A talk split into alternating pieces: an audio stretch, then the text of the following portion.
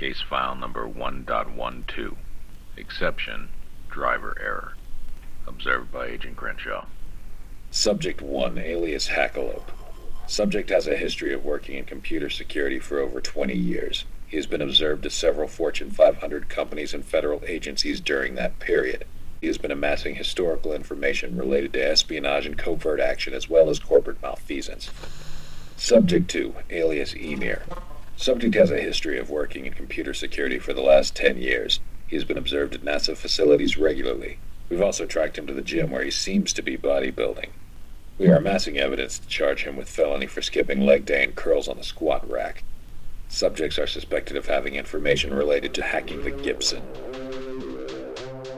Uh, the accounting subdirector of the Gibson's working really hard. I think we got a hacker.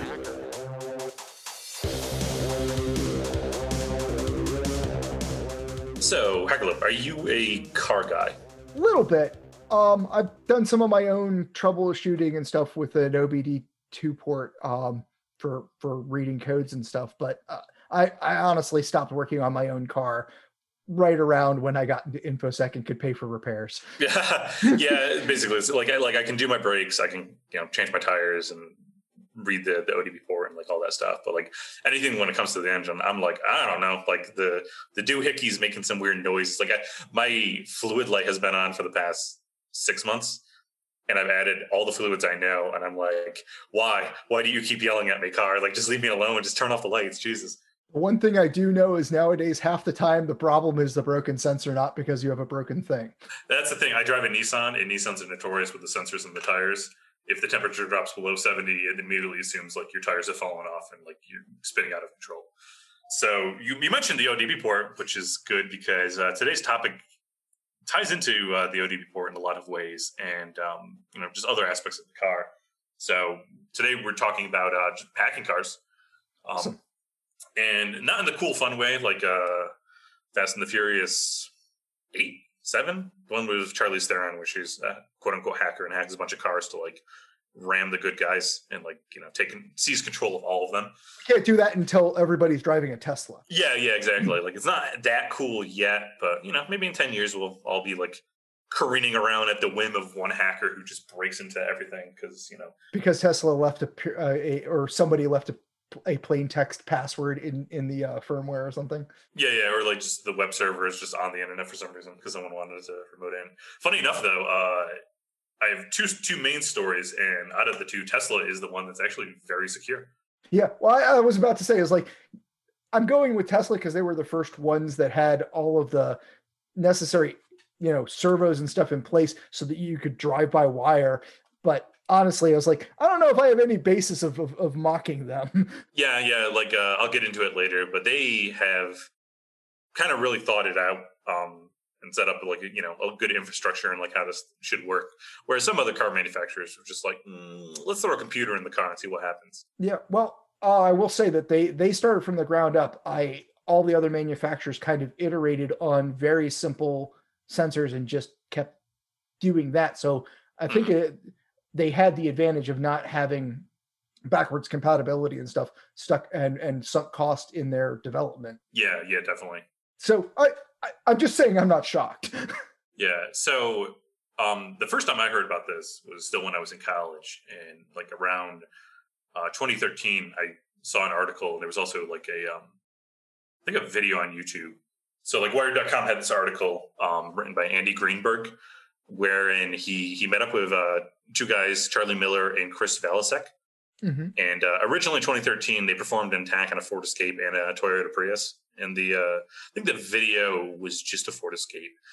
And so that attack was it had to be done from the back seat of the vehicle, like um, Charlie and Chris were sitting like literally behind him mm-hmm. with their laptop out and tapping away and whatnot. Uh, they were able to disable the brakes on the car, honk the horn. They could uh, jerk the seatbelts on him and also take over the steering wheel from him. And it's it's a pretty cool video. I would suggest anyone listening uh, go check it out. You know, because even though the, the, guys are right behind him, uh, and he's still kind of like, "What the hell? Like this is so weird." Like you know, he, he knew it was coming, but it's still kind of like it's just a weird feeling to have you know the control of the vehicle just wrest away from you. Yeah. So I'm I'm I'm betting that's the same Charlie Miller that won Pwn2Own all those times. Uh, probably. Yeah, I, fig- I figure we, we we bring up a little of his providence if uh if I happen to have it off the top of my head. But I can I, I know that anytime I have a fairly new car, anytime it kind of does a driver intervention thing, like going over a um a lane line, that's very jarring to me. like It, it is. that's nothing cl- compared to what was happening to him. Yeah, yeah. Like it always takes me uh, for a loop when it does that. Like whenever I'm renting a car and driving and I'm not used to it, I'm like, "What the hell just happened?" Like, oh, you're going over lane, autocorrect sort of thing. But so all all that was done by the ODB port. Like they had plugged in, you know, to the port, had their laptops connected to it, and we're doing everything like straight through the car. So obviously that's it's kind of limited. Um, usually you're not going to allow like two hackerish looking dudes, you know, with their uh, black sunglasses and uh, you know, leather trench coats to just sit in your back seat with their laptops and be like, yeah, nothing could go wrong. I'm just saying, my OBD2 port checker that I own runs on wireless. Does it? Oh yeah. Oh, that's kind of cool. I when I was looking for one, I just kind of like bought like a cheap one off Amazon, but I didn't even see any like wireless options. Mine might be Bluetooth, but I know that the wireless options exist. So it's not that hard to get equipment that will connect to an OBD2 port that does not require you to have a cable going in there. It might be a little Yeah. conspicuous, but the tech exists. Yeah, and I think we were um talking about this like in a previous episode of like most people don't know where the ODB port is, and uh, like you know you're gonna you're not really gonna notice anything attached to it because like a lot of them are tucked out of the way, Yeah. and unless you're actually looking, it, it reminds me of like old mafia movies where like, you know the guy had to like stop you know before he got in the car and like look underneath the car and see the bomb attached to the uh the ignition and everything like that. Well, you're not already checking for uh, GPS trackers? No, no, I don't care if people follow me. I don't go where anywhere interesting. They don't care. So two years later, after this uh, 2013, um, they were at it again with uh, Andy driving a Jeep. Like they called him up. I think uh, according to the the Wired article, they called him up and asked if he wanted to do this again. He was like, "Yeah, sure, why not?" But this time they did it all remotely. Uh, they attacked uh, his car from 10 miles away in uh, Charlie Miller's home and uh, remoted into everything. And they you know, they told him like, you know, just remain calm, don't panic. You know, you know what's going to happen. And uh, they started uh, playing with the uh, air conditioning, the radio, the windshield wipers, uh, the central console picture. They actually like put a picture of the two of them up on the central console, and they were just blaring Kanye on his uh, on his radio and stuff like that. Uh, then they cut the accelerator to him on the highway, and like that, he wrote in the article, kind of freaked him out you know, a lot of cars were like behind him, beeping their horns and pulling away. And actually, one at one point he says in the article, like he saw a semi coming like down the highway, and he was like, "Oh God, I hope it sees me." And like you know, he was like yelling at them across the the radio because they're on his phone, and they could barely hear him because the radio was just blaring and stuff like that. Like messing with the stereo, that's one thing. Yeah, but um, yeah, and, and it's crazy. Like you know, ten miles away, like that's yeah. pretty damn impressive. Did they talk about how, uh, how they did that? So they did. Um, you actually might have been there. Um, might not have been at this presentation, but it was a Black Hat presentation 2015. I was definitely at Black Hat 2015, but I got to say that that part of the reason I was interested in, in uh, why I was waiting for you to do this one is because uh, I haven't really done any research on car hacking at all. Yeah, yeah. You call dibs on this one, so they uh, they started uh, their research on the, the Jeep, um, but trying to hack the Wi-Fi of it, which uh, gen- it, the Wi-Fi generates its own password based on the time the car and the multimedia system are turned on for the first time. They found out. okay. So really, like it's it's that's not too hard to figure out. Um, you know, there's still many millions of combinations. Millions isn't that many when you have a computer. No, not really. But if you take the year of the car, Mhm. so that narrows it down. Kind of guess the month of uh, you know when it was uh, manufactured. Also, usually they don't manufacture. Well, I guess some facilities probably work twenty four seven building cars. But if you just assume it was during the day, you're basically down to like seven million possible combinations or less. Yeah. Well, also, um, nowadays I know VIN tracking has become a little bit of a thing. So just if you know if you have a particular target and you know the VIN, you can narrow that down further. Yeah, I've also uh, there's definitely like been a rash of like license plate cloning. Mm, So funny story, like when I lived around DC, um, anyone from DC knows that there is the uh, like the Dulles Toll Road there that runs like around uh, Nova, and it requires you to have an E-ZPass. And you know i was getting like a few E-ZPass violations sent to me in the mail like hey you need to you know pay this. And i was like okay whatever. You know maybe my E-ZPass just didn't register and whatnot. And i i lived around that area for some time so i was driving that road so it made sense. And then when i moved out of state um, across the country i kept getting those notices and I was like, wait a second. And in fact, I, I started to kind of like piece two and two together and I looked back at some of the previous notices and I had been in Iceland during like two or three of the violations. And I was like, wait a second. I wasn't driving the car like then. What the hell's going on? And uh, come to find out, I think someone cloned my license plate and was actually like driving through a lot of these tolls. But like I, I contacted the, you know, because it all goes to collections because Yeah. Virginia doesn't feel like actually like, reaching out to you. Outsource it. Yeah, exactly. So you know they were screaming at me, and I was like, like, yeah, I didn't violate any of this stuff. You got to like show me some more proof. And they stopped contacting me. So I'm like, all right, whatever. Like you know, as long as they don't hit my credit and I don't have to pay the money, like I'm fine. I mean, I don't know. I feel like I would have at least reported it to to the DMV or the or the Virginia police or something. Well, there, there's nowhere really to report it. Um, actually, like the person that uh kind of keep me in on it is like one of the one of the editors for this podcast, and she told me like she had just seen a news report on it, and so I looked into it, and yeah, like the guy had been a victim of this crime, had his license plates cloned, and then like he had gone to judges and stuff, and like he he was like, listen, like this is not my car, like what am I supposed to do? And they just kind of like ignored him until so, like I think it got like so severe they finally he finally might have just changed his license plate. Yeah, but the thing the thing that I'm thinking from like completely a data analysis point of view, I'm like, I have no idea how to figure out how common this is because they're not taking any reports or anything like that. Mhm. How do you figure this out? And it's the same issue with the the speed cameras and stuff like that. They hit you, and then what are you what are you supposed to do? Take the day off from work, go down and try to like you know say like oh I wasn't I wasn't speeding. Nine times out of ten, the judge will say, well you were because the machine caught you, and that's it.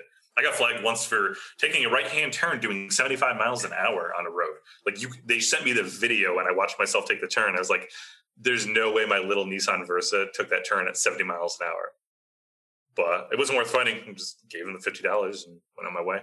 Well, I sorry, I, my my head's spinning on given some of the tracking that people are doing of vehicles now, you know, for insurance purposes and whatnot, whether or Mhm. not you could start to uh, develop some analysis that actually shows um, out of pattern. That would be interesting to like cross reference, like if you have the, uh, like the Geico app or whatever, and like you cross reference and be like, hey, your speed camera said I was doing 90 miles an hour. The Geico app did not peg me at like, you know, speeding at all during that day and like try to use that as Yeah. proof.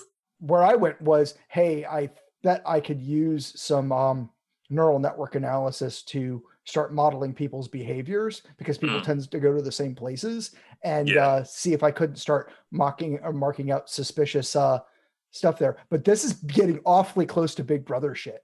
yes, yes, it is.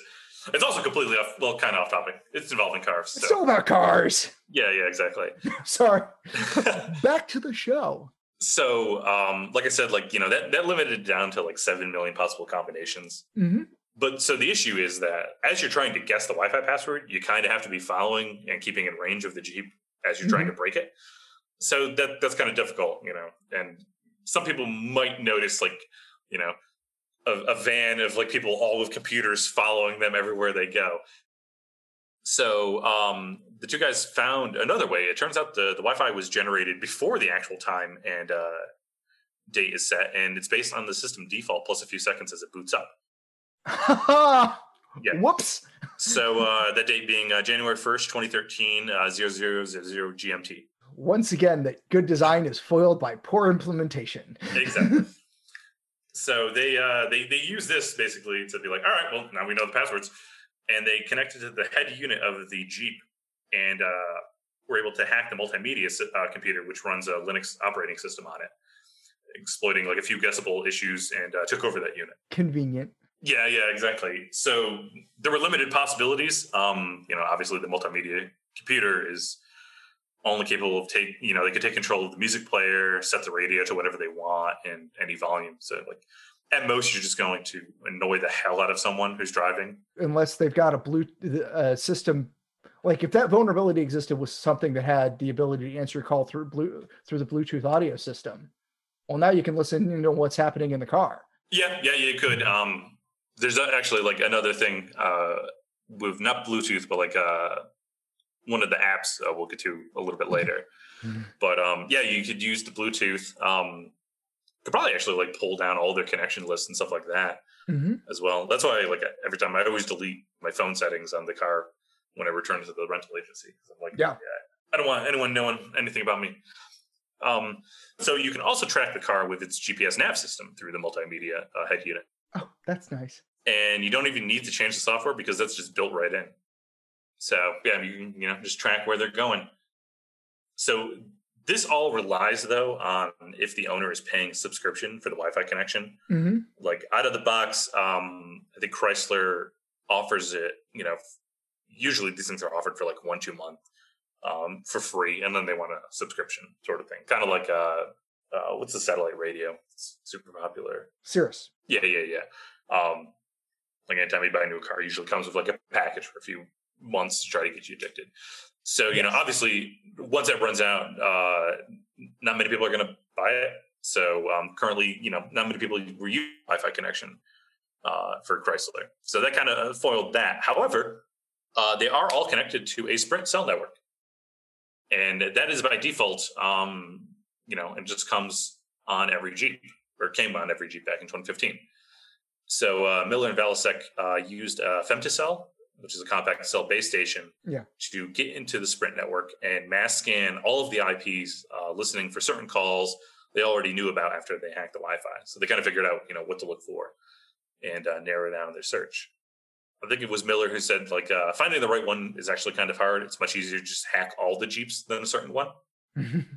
But because you also have access to the GPS tracker, you can kind of narrow it down to finding the right one through there. Yeah. If there aren't that many Jeeps around the area and you just happen to know this guy, you know, driving a Jeep and he's the one you want to hit.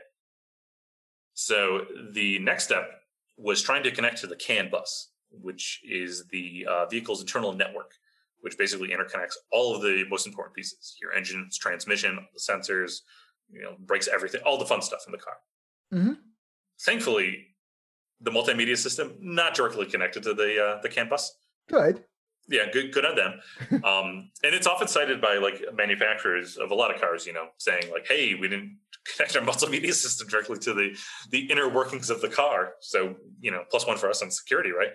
You know, segmentation is a valid security strategy. Yeah, yeah, yeah. I can't I can't say that they're completely wrong. No, like like they could have connected everything and just been like, "Screw it, Yeah. we don't care." But like at least they took that step. So you know, it is air gapped. Yeah. Um, so obviously, there's there's no way to breach an air gap. Mhm. You know, that's the the end all be all. Uh, you know, security tactic, right? It's been broken in the past. well, in this case, it was too. Um, actually, the multimedia system can talk to other components, which uh, do connect to the CAN bus. Uh, one of these being the V850 controller. And the V850 controller was designed in a cautious way. It can't send commands directly to the CAN bus, which again is good. Mhm. It can only listen to stuff coming off of it. Uh, but since it's also a computer, it can be reprogrammed. So that's basically what they did.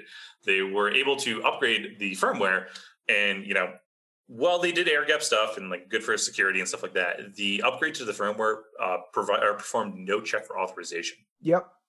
As as we all know from basically all update security, validate your updates before you install them. Exactly. But even even if it had, um, you know, they found a couple of vulnerabilities where they could have just taken over the V850 controller anyways. Mm. So it was just kind of like, oh well, cool. Like it doesn't do checks, so what? Like we we don't need to like you know actually exploit any vulnerabilities. But they had them in their back pocket if they needed. Yeah, well, and that speaks to the control was in the software rather than, and then they didn't protect the device versus architecting it so there was, you know, a transmit and a receive and cutting the transmit uh, side of things. Yeah, yeah, exactly. The thing is, they only they didn't have an actual air gap because it was just the end of a of a lateral str- of a string between things. There there wasn't actually an air gap there. Nothing jumped the air gap. They they made a gap between these two things, and then they just built a bridge. Yeah, exactly. and they were like, security, we're done. so yeah, now that they were able to take over the uh, V850, program to basically you know send commands to the CAN bus, uh, they now had full control of the vehicle and could do literally anything they wanted. They could lock the doors, disable the brakes if they wanted, uh, turn on and off the engine, uh, control the steering wheel, and like literally everything else you can imagine with a car. So it took a few years for them to figure this out, and they actually like during the presentation they kept the main trick they used to like get this access a secret. Obviously, for safety reasons, they didn't want you know the public just going out and start doing this to all the uh, the Chryslers the Chrysler Jeeps, and uh, I believe Chrysler did a massive recall on this too to like fix the issue. So currently, Cut the transmit cable. yeah, yeah, exactly. The other the other cool thing in uh, 2015, there was another talk at DEF CON uh, given by Marc Rogers and Kevin uh, Mahaffey. I think I'm pronouncing that right. Regarding the uh, Tesla Model S Mhm. and how they could chain together like a bunch of different exploits to uh, take control of it. So they said they picked the Model S uh, since they believed it was an archetype for what cars would look like in the future, you know, given all its sophistication and whatnot. So yeah, Yeah. Good call. yeah, exactly. so they found, you know, it was very secure. Actually, uh, a large chunk of the presentation, I think like 40 out of the 15 minutes, was uh, basically just them showing all the dead ends they found. And like, Yeah. you know, which, you know, sometimes like for some people is not as exciting because you want to see like, you know, did you get the goods? But it's also really cool just to see like how they thought and like when they, they went down all these different paths and then seeing that Tesla also was like, oh yeah, like they might try this, let's, you know, secure it in this way. And they might try to do this, like, you know, seeing how many times they could roadblock them and like actual uh, defense in depth. yeah, I mean, honestly, I the the WoW presentations are, are are awesome. They get big applause, but the methodology stuff is really where you learn. Mhm. Yeah, yeah, exactly. So they actually obtained a Model S um, from a private party that just donated it to them. And what they did was they pulled apart the dashboard, and within that they found that there were two removable SD cards, a USB header, and some diagnostic ports, and also a mystery cable. So the first thought was obviously like, let's look at the SD cards. Uh, they found one SD card actually contained carkeys.tar, which obviously contained the digital keys for the, the Tesla Model S uh, transponder when it was in range. So much good thought. and then gotta gotta gotta keep it simple. I mean, so they uh, they couldn't actually get access to the firmware via the USB uh, since it was locked down, good. which is good. Uh, in the software, they found a link to download firmware directly from Tesla's servers via VPN to the Tesla mothership. Okay. But obviously, all the cars had to be connected via this VPN, and the way it worked is that the VPN you have to constantly be sending uh, security codes to the VPN for it to keep you connected. So there was no way really for them to try to download the firmware themselves and like, Mhm. like bypass this. Okay, fair enough. Yeah, so they were like, "Well, shit, that doesn't work either. Like, how are we going to do this?" So they went back to the mystery cable and um, found out it was basically just a proprietary Ethernet connection. So they hacked together an adapter. Uh, said like they basically just threw together with like some duct tape and like you know some other stuff, and uh, they got onto the onboard network. So they were you know actually got into the system now. They they stepped in line with the connection, were able to download and decompile the firmware uh, from the VPN. Funny fact: it actually contains a, a random Monty Python Knights Who Say Ni Easter egg within it. You know, programmer's gonna program. Yeah, yeah, exactly. If, you, if you're a code monkey slaving away, like you know, every now and then you gotta some fun stuff. Hey, there the, the the first Easter egg was basically that. So Yeah, yeah. So the firmware they found pointed to a handful of passwords being stored insecurely in one of the data folders. Another weakness they found was the Wi-Fi connection built into every Model S. Um, the program to automatically connect to a wireless network of any Tesla service center, which of course is just named Tesla Service for the uh, SSID, and it, they all use a static network key. So you know, obviously they were able to spoof that network because that's not that hard and uh, get wireless connections to the car. So with those three things, the Wi-Fi connection, the digital car keys found on SD card, and the VPN connection, that basically gave them access to the infotainment software service called uh, QT Car Vehicle, which I couldn't find any information, but I'm wondering if it's based off of like the QT framework. it's somewhat less popular now, but the, but but it's a but it's a decent X Windows um framework, so not a bad idea. Oh yeah, I, I loved it. Like that's what I've used for some of my Python applications, like when I wrote a connection broker and stuff. Like Yeah. out of all the frameworks I was looking at, Qt was basically the easiest one. Yeah, well, I I used to run KDE, and Qt was Mm. was the framework that that that KDE ran for Um, so, um, Yeah, yeah, yeah. Yeah, so um as anyone that owns a Tesla will tell you, the uh, infotainment system does control a lot of stuff on the car. I, I've personally never driven a Tesla, but like I've seen, you know, that freaking computer monitor there on the dashboard, and the thing's huge. And also like watched random videos like um, Top Gear, you know, them driving like one of the uh, the Tesla trucks around, and like all the different stuff the infotainment system could do for them and stuff like that. Pretty amazing. So there were limitations. So someone might notice if you had like ripped their dashboard apart to do all this. Also, access has to be constant since the VPN uh, connection security tokens need to be constantly sent to the server, or the car will lock you out of the access immediately. mm, So the system doesn't send any CAN data across the Ethernet, which is good. mhm. Uh, so they could only do what is allowed basically by Tesla's own legit APIs. Um, it can be let down at low speeds through this, but that's basically um, five miles per hour and anything below that. And the safety systems always keep the driver in control, so there was no way for them to like try to lock them out of the steering or something like that. you know what? That sounds well designed. The only bit that I that I have some issue with is poor key. Honestly, poor key management. They they should have been.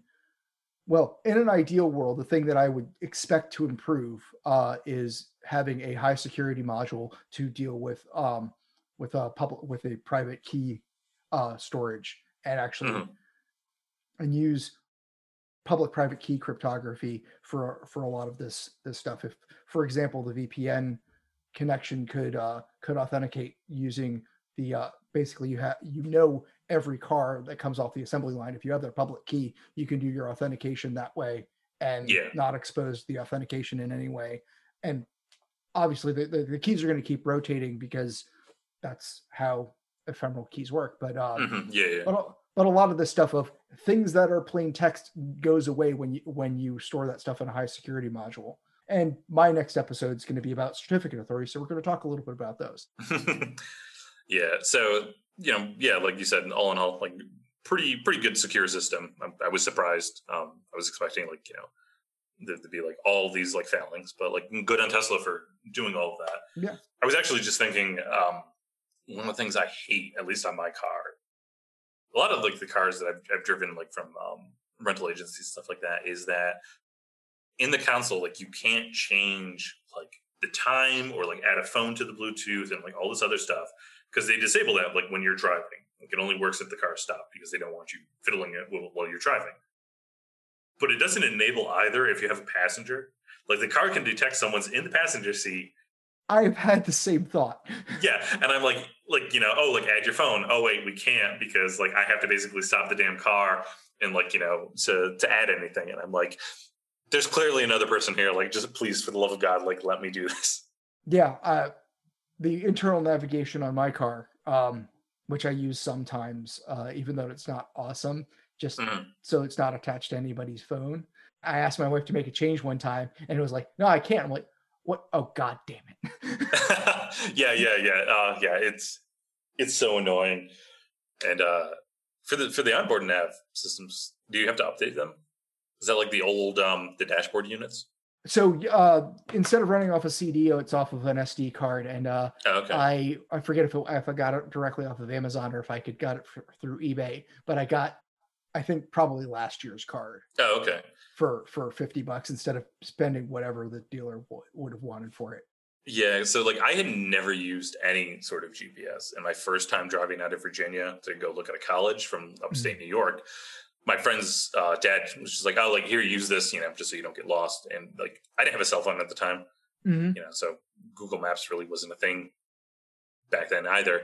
And so I had this thing, and I was like just driving down through Virginia, and man, like it had not been updated in years. So I just remember at one point it was like, "Oh, like take the take a right here," and I looked to the right, and I was like, "There's there's like literally a lake there. Like I don't think a road ever existed. Like what the hell's going on?"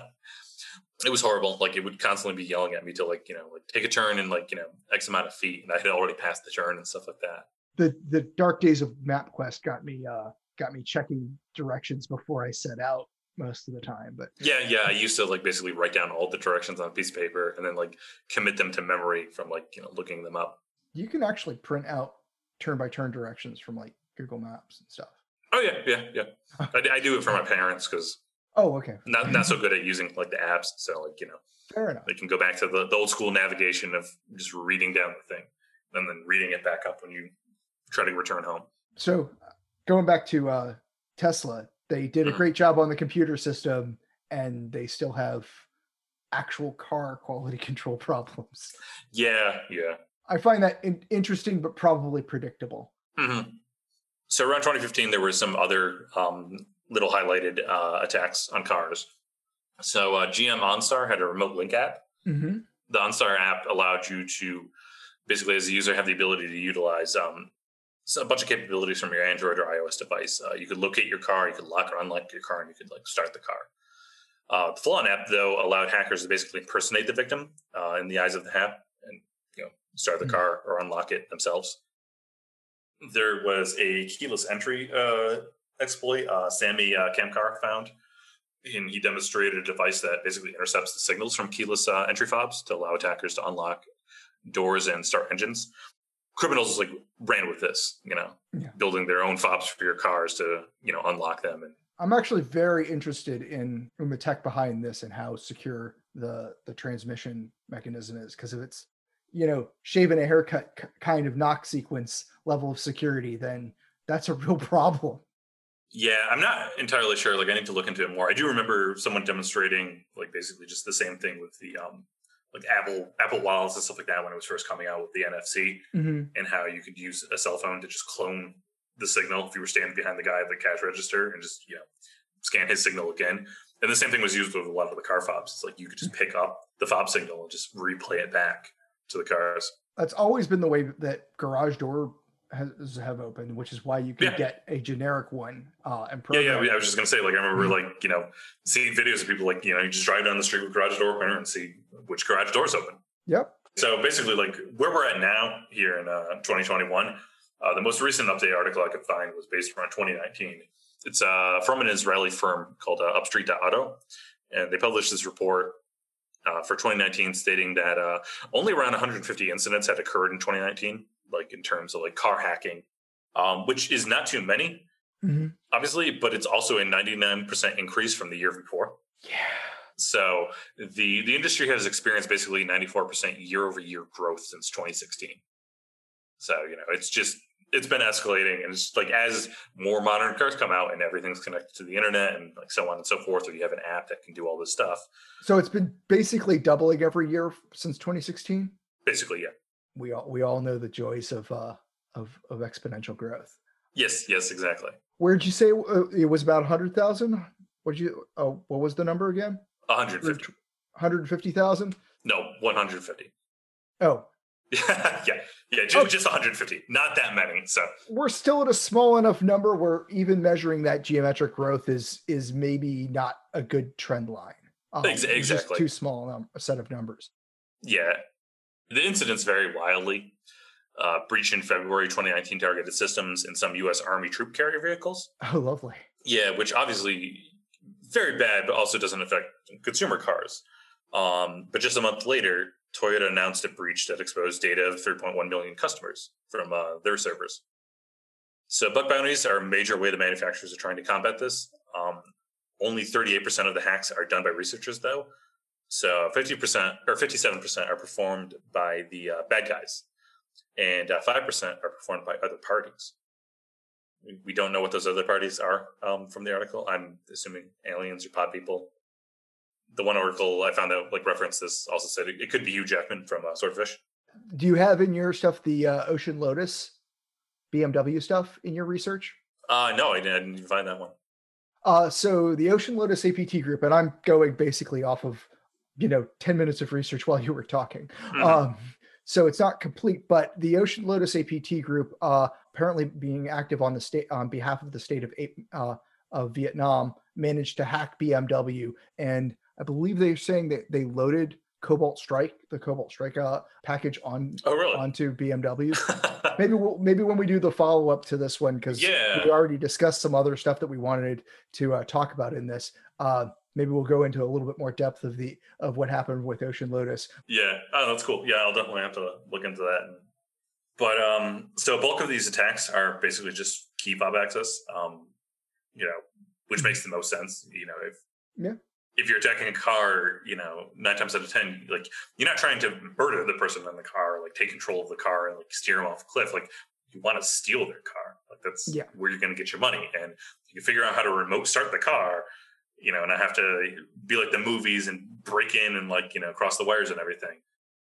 If you can literally just steal someone's key fob, uh, you know, signal, remote start their car, hop in, just drive off, then yeah, you're good. Yeah. So that is the the major one. Well, well, I find that funny because a lot of what you're talking about, about hot wiring your car, most modern cars for a pretty long time have been pretty resistant to that. Yeah, yeah. And and now there's just another means of doing the same thing. Yeah, yeah, exactly. We've we've just evolved to now give everyone the ability to operate the car again. So company servers are a close second Mhm. to uh, just the key fob access. Again, you know, you get a bunch of customer data, like, you know, that can benefit you in some way too. Mhm. Uh, mobile apps are around twelve percent, and OBD ports infotainment um, systems round out the top five.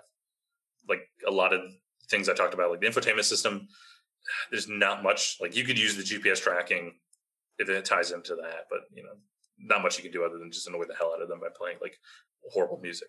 Yeah, the the the the road towards uh towards making something out of it is longer, but like you said, you can track people and the infotainment system supports the phone system. You can also listen in. Yeah. So 82% of uh, these attacks are remote.